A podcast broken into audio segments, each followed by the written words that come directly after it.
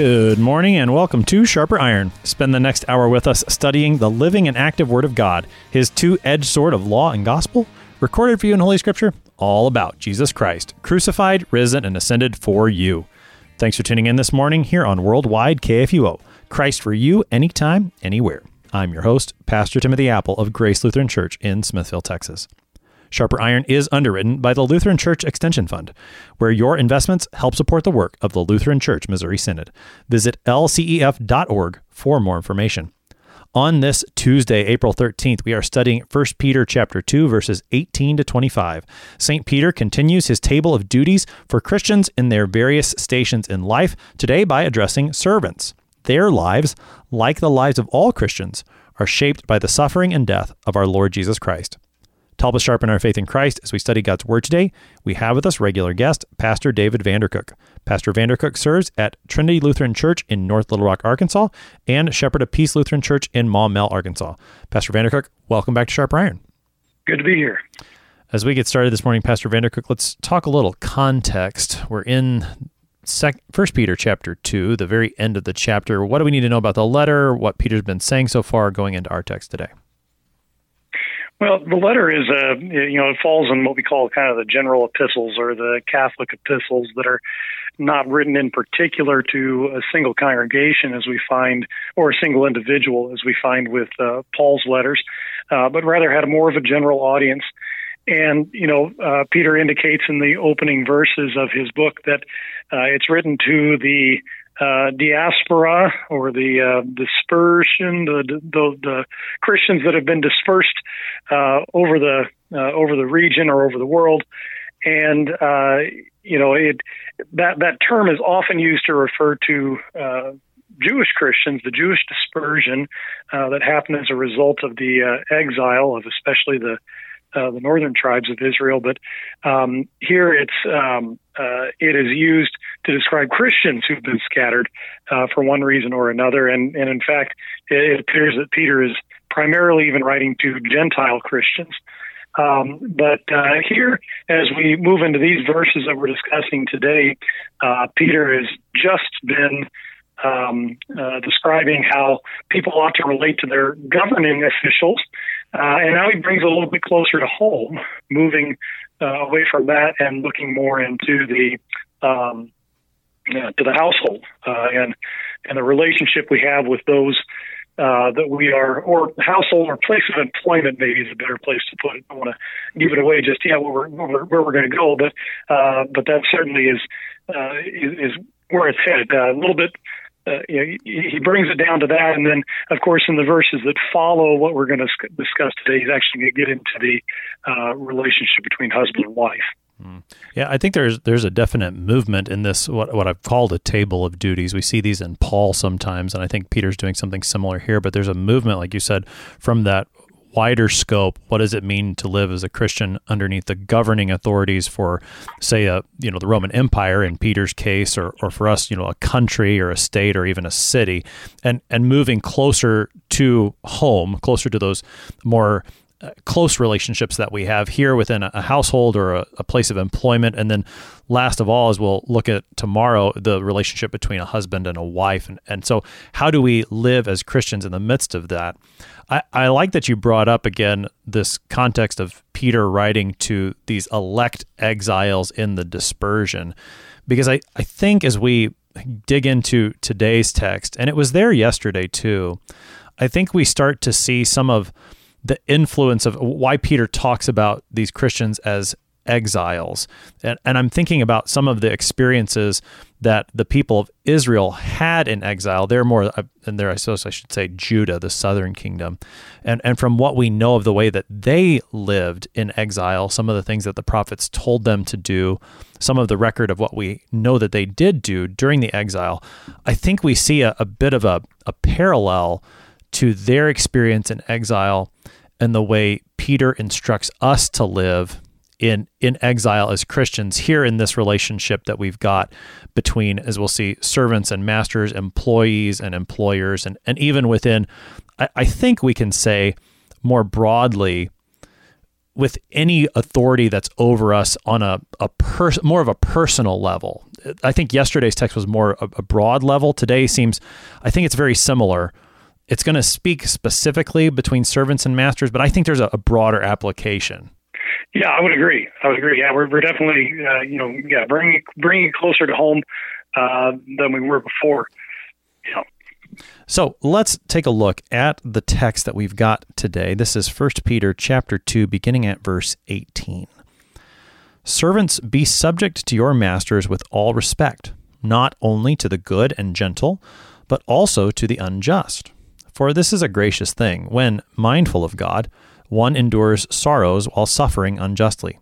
For what credit is it if, when you sin and are beaten for it, you endure? But if when you do good and suffer for it, you endure, this is a gracious thing in the sight of God. For to this you have been called, because Christ also suffered for you, leaving you an example, so that you might follow in his steps. He committed no sin, neither was deceit found in his mouth. When he was reviled, he did not revile in return.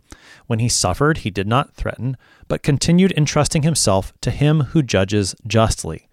He himself bore our sins in his body on the tree, that we might die to sin and live to righteousness. By his wounds you have been healed. For you were straying like sheep, but have now returned to the shepherd and overseer of your souls. That's our text for today, 1 Peter chapter 2, verses 18 through 25. So, Pastor Vandercook, uh, Peter begins to address the way that servants ought to live in relationship to their masters. Now, as Americans living in the 21st century, we hear words like servant or slave and master, and we have a certain picture in our minds that is colored by American history. What when when the scriptures speak of servants, masters, and particularly as Peter speaks of servants and masters here, how do we how do we think about what Peter's talking about? What what does just kind of generally speaking, and I know we don't have time for a, a huge development of this, but when the scriptures talk about this relationship, what are they talking about? Yeah, well, there is a very important distinction to be made there because uh, obviously our our nation does have that that history with um, you know having a very specific group of people from a very specific continent that were enslaved and and bought and sold as as common property.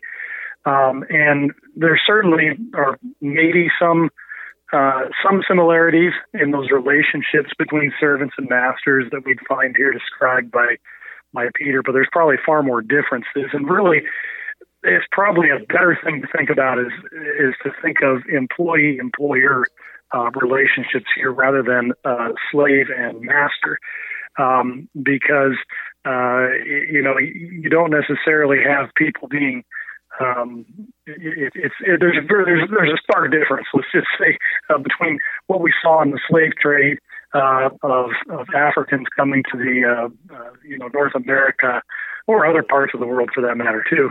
Um, you know, up through the 19th century versus um, uh, of what we're what we're talking about here. It really is more of a this is how employees ought to relate to their employers. Right, and I, I think as as it as Peter talks about this, just to kind of look at this uh, this text as a whole, he he applies it in a way such that it fits it fits us as Christians regardless of what kind of employment we have or, or exactly what our station in life is, somewhere along the way, we're going to find ourselves in a relationship where we have authority over us. And and this part of this table of duties, I think, is meant to teach us how do we live under an individual who has authority over us in a specific situation, employer employee. But I think I think we can use it more broadly as well. Does that make sense? Yeah, I think so. Yeah, and I, I, yeah, I would agree that yeah, you can certainly use it more broadly, uh, especially when we consider, um, yeah, when you consider all the different stations in life that we have uh, that that we have those those relationships with people that are uh, generally in authority with us, and that's really kind of a fourth commandment thing for us Christians, where we look at um, the way that we.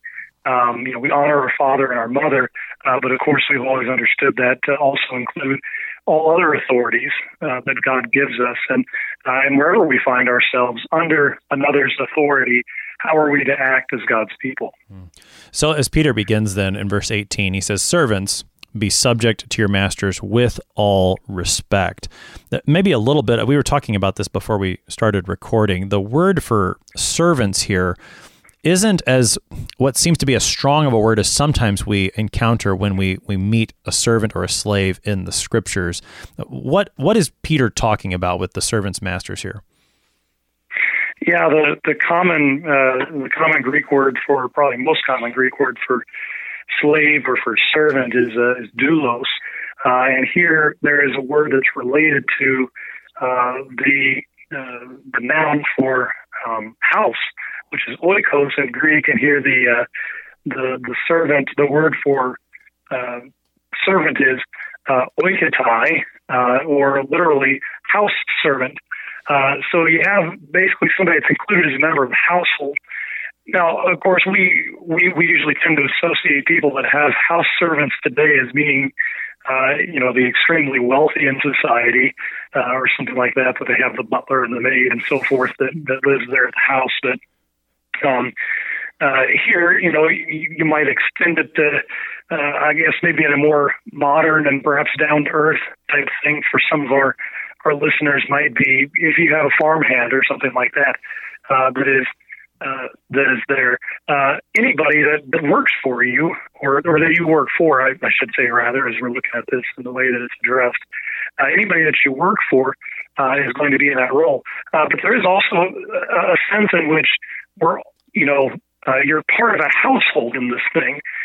So this is somebody that is that is a master over you that you're also um, you know have have a closer relationship with than just a typical uh, other person. I'm not sure where I'm going with that, or if that makes any sense. Well, it it does, and, and I think it's kind of it, it is difficult. I think for us in our context to to really put some flesh and bones on that. What does that mean? Because so often our households are our very immediate family. You know, a wife and children and that's it. There's not really anyone else that's that's living with us directly under our authority. As as you were talking though, I I think maybe and this is kind of what I was trying to say with a, a more general application, maybe something like if you're if you're a garbage man, that's that's kind of you know you you serve those people and it it's a lower station. You know, I mean, that's I use and garbage. Well, and we're going to talk about this because I think the way that that Peter speaks here really elevates what we would think as a very lowly position into something it's a place where godly service can be done and it really ends up elevating these lowly places but maybe you know if, if i'm a if i'm a garbage man or a, a mailman i'm the the checker at the grocery store or the person bagging the groceries those kinds of, of roles where i'm i'm in that relationship of service to someone else and I mean, I know those are again that's that's the employment world. I'm I'm really not. I'm struggling to figure out how to put that into the household world because that's just not the same way we think. But I think some of those examples fit with the with what Peter's going to say here. Well, yeah, and I and I may be I may be taking this a little bit too far, but in a sense, uh, you know, when you're talking to a, a group of Christians, now, of course, in in Peter's context, he may not have been dealing with. Uh, in fact, it's very, very likely that some of the servants that he's writing to, their their masters, may not have been Christians at all. Right. Um, but you know, I think you can sometimes look at it as how um, you have we have this sense of equality on the one hand with all people. Uh, you know, and that's that's what you have Paul writing about in Galatians three where he talks about how there is neither Jew nor Greek, um, slave nor free, male nor female, etc. And you know, of course, the understanding there is that um, according to our salvation, there is this sense of equality. Um, and I guess where I'm going with that is the idea that we, as at least as Christians, we're all part of the household of God, but within that household, we have this division um, of you know some people are at a higher station than others uh, and that's just kind of the reality of life. Uh, but this is this is part of the order uh, that God gives us in the world that uh, that helps us uh, do that. And so Peter here is really giving us a way to shape what it means to love our neighbor, uh, in a sense of uh, the how does how does the servant best love their their neighbor, uh, in in particular in this case, how does the servant uh, and, and you know the fact is that loving our neighbor is of course an ex- is is loving God uh, because uh, the you know the the second table of the law is explaining how it is that we actually keep uh, the first commandment. You know how how we show that uh, show our love for God, we love our neighbor. Hmm. I, th- I, think part of maybe one of the ways to go off what you're saying about the Galatians passage and, and what's going on here, and then other table of duties, is the word that's translated "be subject." You know, servants be subject to your masters. I think I picked this up from being a part of Doxology, the the group within the uh, Lutheran Church Missouri Synod that really provides training for pastors and for laity concerning spiritual care matters. It's a, it's a fantastic training program. I would recommend it to anyone. And and the suggestion there was that when we think about being subject, maybe a better way to think about it is is the word to be subordinate. That because subordinate has the idea of order in it. So find your place in the order that that God has put. I mean, and, and think about the previous text that how do I relate to the government? God has established an order such that the government is there to, as Peter says, punish those who do evil and praise those who do good. What do I do as a Christian? For the Lord's sake, I find my place in that order. And and for the Lord's sake, what does it mean? Well, it means to honor the emperor, even even you know the pagan emperor that would have been in place at the time. So, how do I find my place in this order when it comes to these more personal relationships between a, a, master and a servant? Well, it is to, as you've been saying, to love that neighbor, to support that neighbor, to to how do, how do I say this? To to help him to do what what is good for him, even when he's going to to mistreat me. I I don't I don't know if I talked around that point or not, but does that make sense? Yeah, yeah, and I, I, I think that's kind of the direction I'm thinking too. I like the I thought I like the thought of subordinate with that word order in it as well. I think that's helpful to to think about um, falling into order uh, with the way that God has uh, where God has put us. Um, yeah, right. Be- that's great because that that order, that created order, is not is not disestablished. I don't know if that's the right word. that that created order is not destroyed by what God does in the redemption in Jesus Christ. According to our redemption, as you said, we are all part of the household of God. We are we are all citizens. Peter's talked about that in the beginning of this chapter. In fact, you know, he he talked about how in Christ this living stone that was rejected but now is the cornerstone in him now together you are a chosen people well how do you live together as that chosen people in this world, in exile even, well, there's still this order that exists. And and we find our place in that order as Christians by showing love to the neighbors that God has put in our lives. I think that hopefully some of that clarified what I was trying to say earlier. Yeah, yeah. So now as Peter says this, then he says servants, be subject to your masters with all respect. And then this is where it gets a bit surprising. Not only to the good and gentle, but also to the unjust. Take us into that more surprising turn that Peter gives. Well, I think I think all of us certainly understand that you know we we have the golden rule. You know, do unto others as you would uh, do unto them. Mm. Uh, you know, love your neighbor as yourself, and so forth. Um, and you know that's that's a good rule. I mean, it's it's scriptural. It really is uh, that we are to treat others in the way that we want to be treated. Uh, but the fact is that not everybody treats us the way that we want to be treated, uh, and so the natural reaction um, and our and our our sinful flesh um, doesn't want to, uh, especially does not want to treat those who treat us poorly well, uh, and so we tend to look for the excuse of well, I don't need to, um, I don't need to treat this person well because they didn't treat me well, uh, so they don't deserve it. Um, you know, and this this kind of makes me think of uh, the way the Pharisees uh, um, treated the law of God. That it was the idea that, uh, you know, oh, I think it was in Matthew five, and I should have written this down. I just thought of it. Uh, but you know, Matthew five, where uh, you you have heard that Jesus said, you have heard that it was said uh, that you should uh, love your neighbor and hate your enemy or something like that. Uh, you know, and mm-hmm. you know where did they get that? You know, God never said that, but um, you know they were always looking for the Pharisees, especially, were always looking for loopholes uh, in the law of God, always trying to look for a way to get off the hook. Uh, and of course, there's a Pharisee inside all of us that's always looking for that loophole. I have to love my neighbor, but not not that neighbor because that neighbor is mean to me, so I don't have to love them.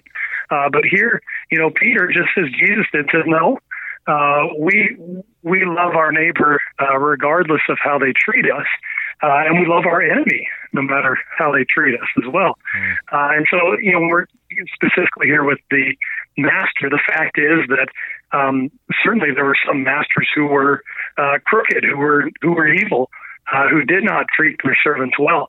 And so the servants might very well feel that, hey, they're justified in, uh, in not obeying that master. Uh, but, but here Peter sets them straight and says, no, even if that master is there. And of course, the reason for that, again, it, it comes down to where did their authority come from? Their authority came from God. That doesn't mean necessarily that they're using that authority rightly uh, or that they're using it faithfully, or they're they're using it, you know, at all in a good way. But the fact is that God put them in that position of authority, and so therefore uh, we treat them as such. You know, we, we treat those who are in authority over us um, with respect, uh, regardless of how they treat us, uh, because they are God's representative on earth to us. Hmm. This is uh, this is where I was thinking about some of those occupations that I mentioned earlier because those are ones I, you know like being a, a mail person or being a, a bagger at a grocery store or maybe being a, a, waiter or a waitress at a restaurant. I don't it's been a while since I've been to a restaurant honestly so I'm not sure if that that still is a thing.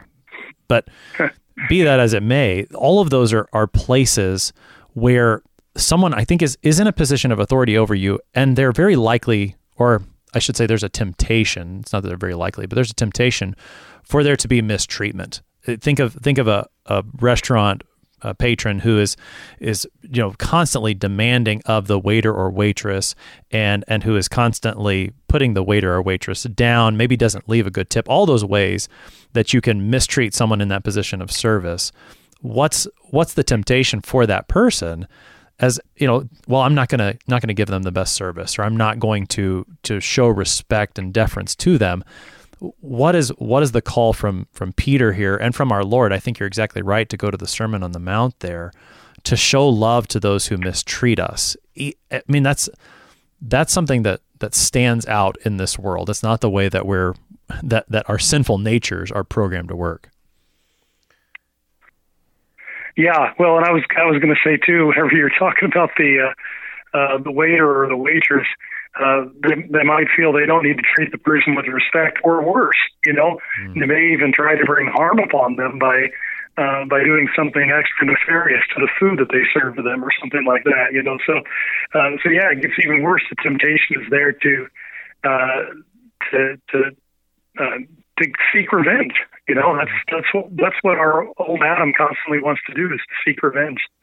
I, I think you know the Sermon on the Mount. I think is a, a great connection. I've noticed this, and I should have written these things down because I've been thinking about this as I've been going through First Peter here. That there's there's several parts where I think Peter has in his mind some of the things he heard from Jesus in the Sermon on the Mount. Uh, the the one example that comes to mind right away is in the previous chapter where Peter was quoting from Leviticus, in fact, that, you know, the be holy as I am holy, I think fits in with what Jesus says in Matthew 5, you know, you must be perfect as your heavenly Father is perfect. So I think there's I think there's echoes of the Sermon on the Mount here in First Peter. I need to I need to write them down so I can remember them for later.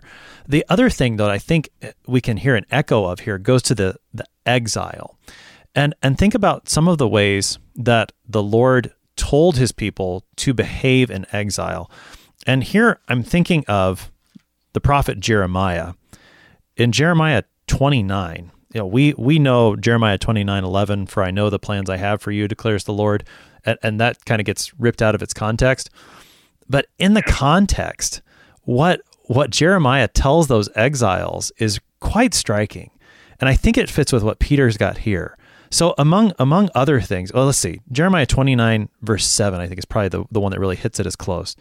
Jeremiah says to seek the welfare of the city where I have sent you into exile and pray to the Lord on its behalf, for in its welfare you will find welfare. Uh, Jeremiah, the Lord, through Jeremiah, tells his people while they're in exile to actually seek the welfare of that city. remember that that city Babylon that by the way burned the temple, destroyed Jerusalem, stole all of the holy vessels of the Lord. That city, Jeremiah says, pray for that city, seek its welfare, which is just, I mean, whoa. I mean, that's that's an astounding thing, and I think I think it fits right into this context as well. Peter having said to the Christians, "You guys are elect exiles. What are you going to do when someone mistreats you? Keep treating them with respect. Seek their good." It's, I mean, it's, I think it's, a, I think there's a parallel there. Yeah, no, that's I think that's a great comparison to the uh, to the Babylonian exile. Appreciate that. Well, and, and then the other, I mean, just to, to uh, another thought, you know, with that, you know, you've got the example of the book of of Daniel, for example, where you you have men like Shadrach, Meshach, and Abednego, and Daniel himself, who are put in service of the Babylonian king. I think theirs fits as a, a, really good example, as, as Peter's going to continue here in a little while and talk about, you know, what does it mean to suffer for doing good. Those are examples of men who who did not compromise at the the spots where they could have when it came to their faith, and yet they still treated those over them with this same gentleness and respect. I I, I don't know. I maybe I think after these studies of, of First, Second Peter, Jude, we're going to do something in the in the prophets or that this exilic area because I think there's I think there's some connections there. Yeah, well, I, I was. That's I think that I, I would totally agree too with the, the well.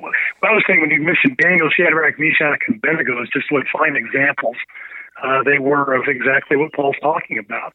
Because you know, whenever they were um, uh, whatever these guys that were trying to, uh, uh, you know, the other leaders of uh, under King Nebuchadnezzar were trying to get uh, Daniel in particular. They were trying to get him in trouble.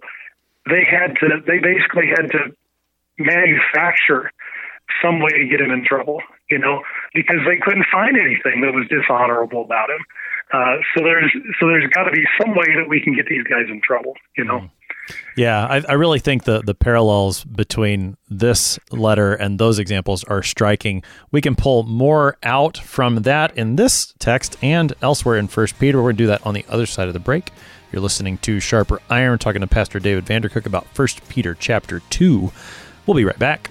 Please stick around.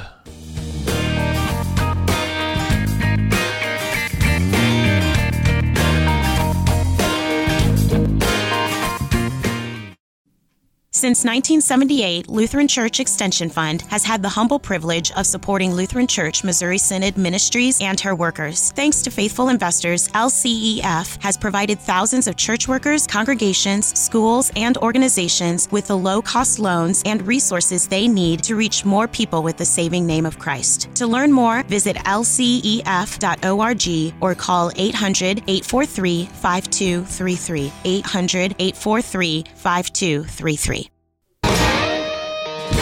Welcome back to Sharper Iron. It is Tuesday, April 13th. We're studying 1 Peter chapter 2 verses 18 through 25 with Pastor David Vandercook. He serves at Trinity Lutheran Church in North Little Rock, Arkansas, and Shepherd of Peace Lutheran Church in Maumelle, Arkansas.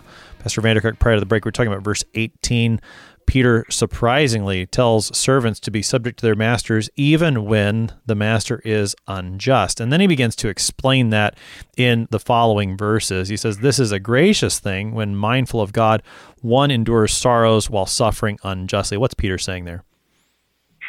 Well, yeah, you know the definition of uh, you know we have grace being some grace implies that something is undeserved, uh, and if we're only going to obey our master whenever they're kind to us, well, then you could say that they deserve that kindness, uh, but that's not grace. Uh, it's it's great. It's truly gracious thing, as Peter says. It's truly a gracious thing whenever we actually obey the master who is not gracious to us or not kind to us. Uh, that's whenever that that's really whenever you're doing the thing that is undeserved when you're showing true grace. Mm-hmm. So the the a few words in there that maybe offer a little bit of, of commentary. The word for suffering there, one endures sorrows while suffering unjustly. What kind of suffering does Peter have in mind? Yeah, well, he's you know it ties it together really nicely with the suffering of of Christ, um, which is going to come out as we go a little further on here, of course, more explicitly. But um, it's that word um, paschon in Greek uh, or paschon in Greek that uh, that it, that is that is translated as suffering, which is also, of course, tied to. You might hear the word Paschal in there uh, that we we use for Easter, like the Paschal candle that we light during Easter and so forth. Uh, so, I mean, it's pointing to the suffering of Christ. So, just as Christ suffered, we are called to suffer uh, as Christians as well. Uh, we're not called to um, a theology of glory where we are uh, living a uh, comfortable life, but rather we're called to a life of, of suffering as Christians. Mm.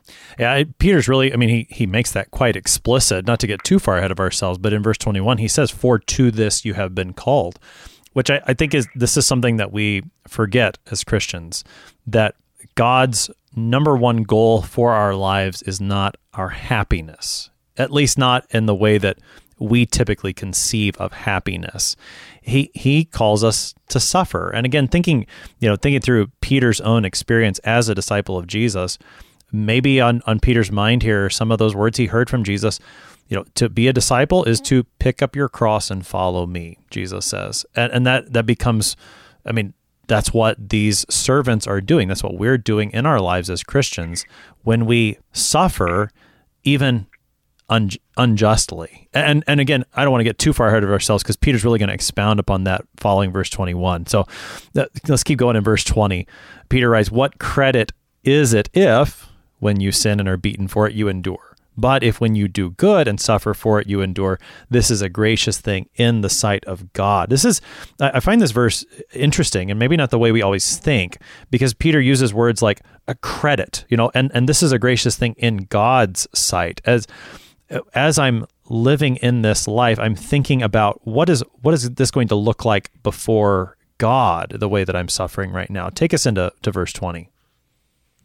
Well, yeah, and we're talking about um, you know something in the sight of God. You know what what does God desire of us? Uh, you know how does how does He desire us to live? Uh, and of course, you know the easiest thing to point to is point to the Ten Commandments. That shows us how we live as God's people. Um, but you know, by extension of that, you know, as I mentioned earlier, we're talking a lot about you know Fourth Commandment type things here uh, with those who are in authority. And so, whenever those who are in authority speak to us, they are speaking on behalf of God because God is the one who has given them that authority. And so, when a master tells us uh, to do something, uh, we are obeying not just him, but we're also obeying God. Uh, and therefore, that makes it a, a, good work in the sight of God. This is where we get the idea of uh, bringing dignity, as, as I think we mentioned earlier in our conversation, bringing dignity to all stations in life. Uh, because we have in our mind sometimes what a good work is. Uh, and and sometimes that, that list is very narrow uh, of what what consists of a good work. Well, here even we have the idea that uh, anything that is done in obedience to those in authority over us can be considered a good work because that is something that God has given us. And so uh, God looks kindly upon that, um, you know, regardless again of whether that authority is acting in, an honorable or dishonorable way. Hmm. Yeah, I mean, it's it's really striking to to see that how this reversal, maybe to think of it like that, the reversal that happens because of God's word. You know, when when God gives you something to do, no matter what it looks like to this world, no matter how humiliating it looks to this world, it is a good thing because it has his word attached to it. And so to even to suffer injustice because of God, and I think that's that's a, a pretty key thing, you know, in the sight of God there in verse 20 or oh, where was it? Mindful of God, as it's translated in verse 19, that we're doing these things specifically because we know what God has given us to do that even the most humiliating of tasks done under what seems or, or what is often just complete unjust use of authority in God's sight that is a, a holy good work. I mean that that's just that's an astounding reversal. It's not the way we think. I'm, I'm reminded of of that of the conversation that Jesus has with his disciples after it's James and John who come to Jesus asking for the positions on his right and his left and his glory. And, and of course, he tells them they don't know what they're asking. And then all the disciples kind of get in on the conversation because they they're mad at James and John for having asked this before they got the chance to do so. And and Jesus tells them, you know, whoever would be great among you must be servant of all. Whoever would be first must be last.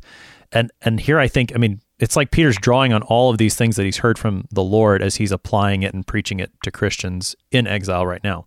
So, Pastor Vandercook, let's see. We are now in verse 21, and this is where Peter really begins to draw this and connect it to who Christ is and and what he's done. So he says very specifically, to this you've been called. Why?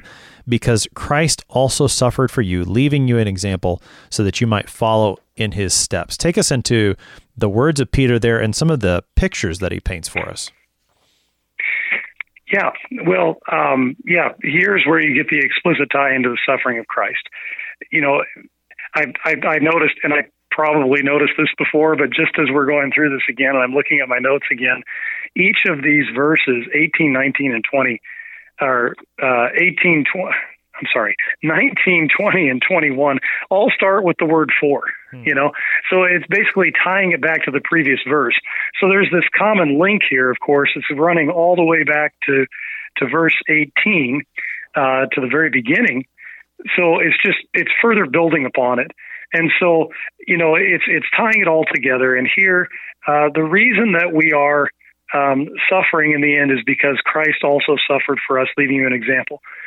Now, of course, we we want to emphasize always when we talk about Christ and His suffering, we want to emphasize first of all the fact that uh, it was for us, for our benefit, um, you know, and that it, you know, so there as as our redeemer as the one who died for us shedding his blood for us that we might uh, uh, be redeemed from sin death and the devil but there is also that that christ as example thing now that that has been overplayed in the past, of course, among um, uh, in many areas of Christianity, but uh, but we, we can't discount that either.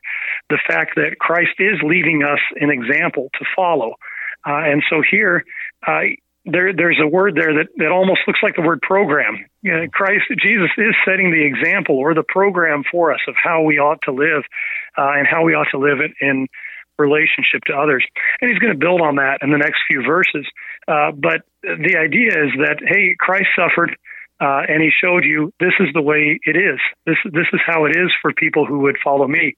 Uh, you know, and of course he said this to the disciples when he told them that uh, if anyone would come after me, let him take up his cross and follow me. You know, uh, so there is this implication that this is what it's going to mean I'm setting the example for you, uh, and the idea is that uh, you're you're going to follow that example.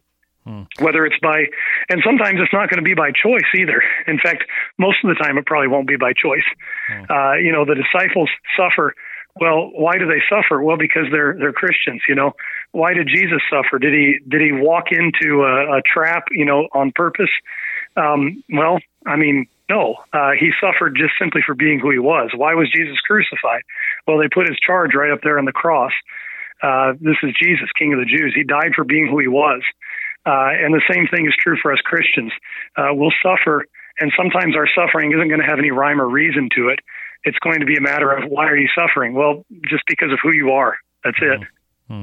Yeah, and I mean, think about the specific, and this I do think this is where the text really begins to broaden and, and apply not just specifically to servants' masters, but very, very broadly to all Christians. But to use that specific situation to which Peter's writing, you think about these these servants, very likely what happened was the gospel was preached, the servant came to faith, was given faith through the Holy Spirit by the preaching of the gospel, but the master wasn't that's just the way it happened. Suddenly you've got a Christian, you've got a non-Christian, and, and what happens there is suffering. They they suffer unjustly, as Peter says. What do you do?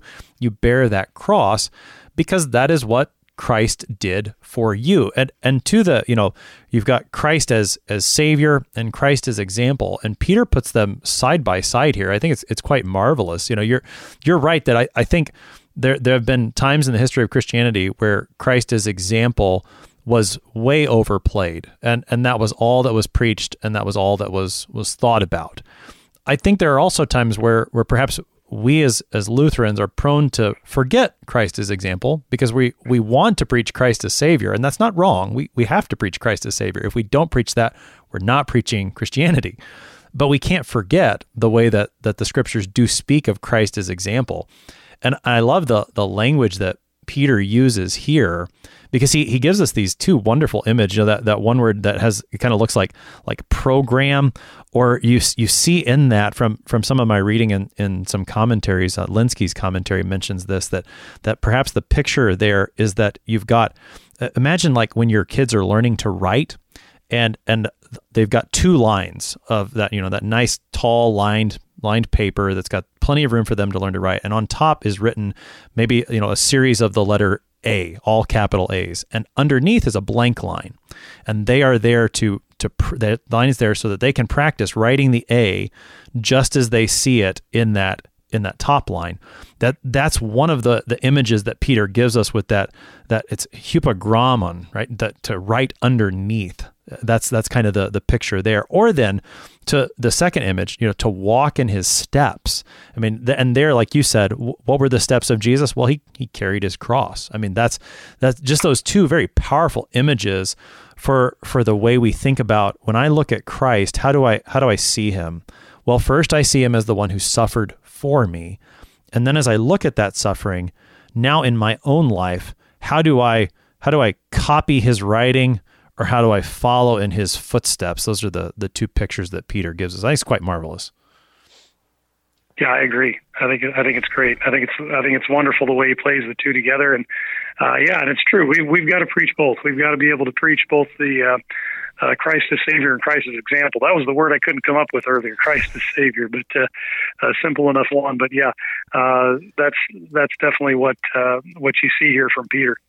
So he and then Peter, he, he really he he gives us the picture then of what Christ's suffering looked like. So if you know if we're trying to to follow the the letters that he wrote, if we're trying to walk in his steps, well, well, what does that look like? And he really gets into that in verses 22 and following. I'll start with 22 and 23. He committed no sin, neither was deceit found in his mouth. When he was reviled, he did not revile in return. When he suffered, he did not threaten, but continued entrusting himself to him who judges justly. Take us into those two verses. Yeah, well, obviously these are going to be really familiar this time uh, this time of year as we've just come out of out of Lent. Uh, Isaiah, you know, because Peter really shows himself here to be, uh, you know, a, a, great preacher. Of course he is, uh, but it's, um, you know, this is this is quoting quoting paraphrasing, if you, I guess, uh, Isaiah.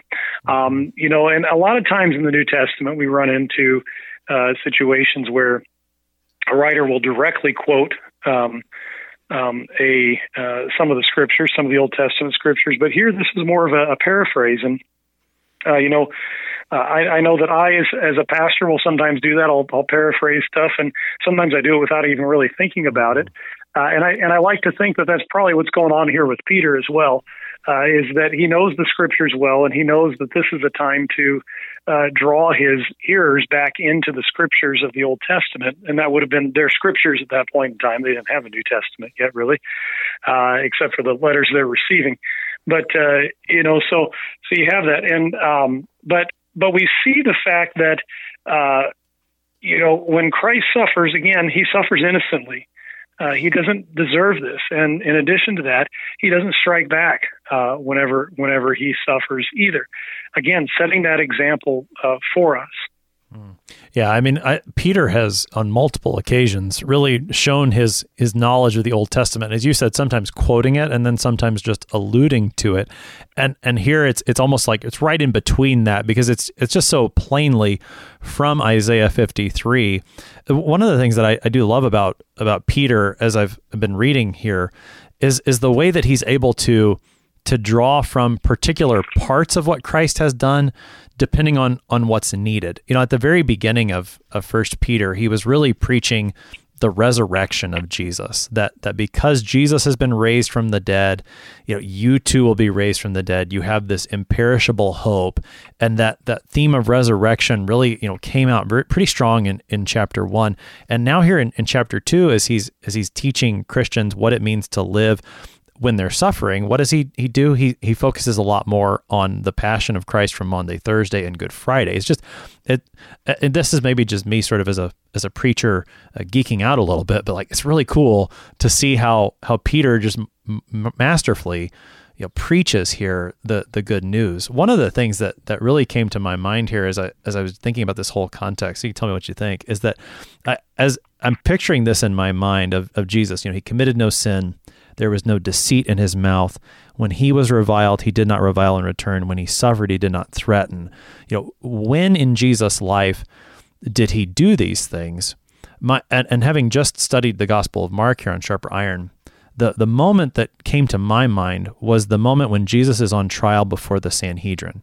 I, I really think you could pick a lot of spots in the Passion that would fit, but the reason my mind went there is because as the way Mark records it, he puts the trial of Jesus before the Sanhedrin side by side with what's happening with Peter and his denial. And I, I wonder if some of what Peter has preached here is is coming out of that, a, a reflection on, and I mean, this is speculation, I know, but I, I, wonder if if he's reflecting a bit on that. That you know, here I was, I was afraid of suffering for the sake of Jesus, but what was he doing all along? Well, he was doing all these things, not just to set an example for me, but actually for me. I, I mean, I, I, I know, yeah, that's that's speculation, I know, but I, I, I want to see a parallel there.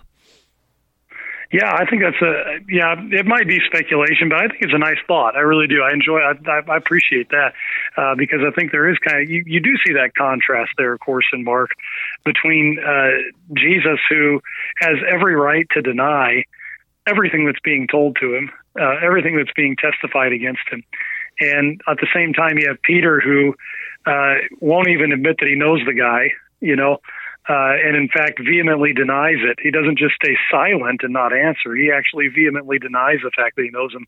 Uh, so yeah, I mean, I think that the fact that you have that one and the same Peter here, um, uh, you know, pulling that example out, I think that's a beautiful picture. That might be speculation, but I think there's a, I think there's there's definitely something uh, a parallel there for sure under under verse 23 where where Peter says you know when he was reviled he did not revile in return when he suffered he did not threaten but continued entrusting himself to him who judges justly. In, in the notes you sent me, you got a, a, quote from Luther here. What what does what does Luther have to say about this passage? Yeah, so so here's what here's what Luther said on this. So you might say, do you mean to say that I should justify those who wrong me and say they have done well? Answer: No. But you should say, I will suffer this very willingly, even though I have not deserved it, and you are not doing me an injustice. I will suffer it for my Lord's sake. He also suffered injustice for me. You should leave the matter to God, just as Christ leaves it to his heavenly Father. God is a is a just judge. He will reward it richly. And thus far, Luther on that. Uh, but yeah, I mean, he, he brings out that point that again, um, you know, we we suffer and it's not that we're saying that uh, the suffering is right and that they're they're right in in hurting me and they're right in causing this suffering, but rather that we're willingly suffering it and we're willingly we're willingly suffering it because of the Lord. Uh, he suffered injustice for me, and therefore I also will suffer injustice. Mm. Um, yeah. I, I think I can't ever read. I can't ever read words like that without thinking about Paul Gerhardt's hymn "A Lamb, a Lamb Goes Uncomplaining oh, yeah. Forth." So yeah, yeah, yeah. Which I mean, and there's that hymn certainly has you know, Isaiah 53 all all throughout it. The the Lamb goes uncomplaining yeah. forth. Yeah, I think I think that that quote from Luther is is helpful because in I think in in our own context today, when when we see that I that we're you know when I'm personally suffering injustice, I I want to point it out so quickly and because I, you know, it's like we, we think if I suffer this, then they're going to think that they're justified. And Luther says, well, well, no, it doesn't mean they're justified. Rather, what, what you're saying is, is you're doing this for the Lord's sake, that it, it's more important for you to, to remain true to the Lord, what he's done for you, than it is for you to well justify yourself to prove yourself right. Rather, let God be the one to justify you. And and if someone is going to cause you to suffer even an injustice, then then so be it. You have a just judge in heaven. I think you you used the word uh, revenge or vengeance earlier, and I think that you know, the scriptures teaching to leave vengeance to the Lord, I think plays in beautifully with with what Peter's got here. Yeah, and also, you know, just the fact that as Christians, we're not concerned about um, what what the world what the world thinks of us. Um, you know, we're not concerned with what's going to happen to us even in this world, because our focus is always on the life of the world to come. Now that doesn't mean we don't, you know, obviously we, we live in this world and we, we love our neighbor and we, those, those are things that we do, but ultimately we don't seek reward and we don't seek glory here. We don't seek revenge here. Uh, rather our focus is always has, is always on Christ and his second coming, uh, and the fact that uh, that is where things will be made right, uh, rather than trying to um, overexert ourselves on trying to make everything right here. Mm. Peter concludes this section, again preaching Christ, but now applying it again to us. He himself bore our sins in his body on the tree, that we might die to sin and live to righteousness. By his wounds you've been healed. For you were straying like sheep, but have now returned to the shepherd and overseer of your souls. Again, we've got some references to Isaiah 53. What is what is Peter saying in these closing verses of our text today? Yeah, again, um, it really is just a further extension of what was uh, what was above there. Uh, we might die to sin and live uh, to righteousness. Some baptismal language there as well. That uh, the fact that we have been baptized with Christ and therefore we were buried, and to borrow from Paul now, uh, buried with Him and ba- through baptism into death, in order that we might be uh, raised to new life in Him. and so, you know, that's happened. We've been healed by Him. So you know, what does that mean? Well, now that means that uh, we, having been justified, having been um, baptized, having been made the children of God, this is how we live. Uh, we live as as those who have now been uh, returned to the shepherd and overseer of our souls. Uh, and that means that uh, we live the life of the Christian, which means that uh, we um, serve our masters, and it does often imply, quite frankly, suffering in this world. Those those two terms that Peter uses there in verse 25 for Jesus that he's the shepherd and the overseer of our souls I think you know perfectly fit this context of of a servant who is serving under an unjust master that that who is who's the true shepherd of the Christian? Who's the true overseer of the Christian? It is it is ultimately Christ himself and Christ is the one who's suffered and died for the Christian. He is the the perfect shepherd the perfect overseer. Pastor Vandercook with just about 2 minutes left here on the morning any points we missed? And and then help us to to wrap this text up. Give us the good news of Christ crucified and risen. Yeah, you know, um, just again that this is you know, I think this this text fits so well. Um, you know, I'm not sure. You know, I, I, mentioned to you before we started recording that a portion of this text appears in the in the historic lectionary coming up at the end of April, fourth Sunday in in Easter. Not sure if this appears in the. Well, I actually do remember that part of it appears in the uh, three-year lectionary because I, I, noted that somewhere. But uh, but at any rate, uh, the timing of this in relationship to Easter, I think, is is is lovely, uh, and that's because we have this idea of, of Peter writing this letter again to those who are you know, newly converted Christians, or at least recently, and maybe I'm using that term loosely, but you have these recently converted Christians, and and now he's giving them further instructions. Hey, now that you you know that you have uh, been justified by Christ, now what? Now this is how you live. Uh, this is how you live in relationship to to others, and you know, of course, this is just part of a larger section, but uh, but it illustrates that uh, you know so beautifully that hey, n- now that now that you're part of uh, the Christian faith, this is how you live.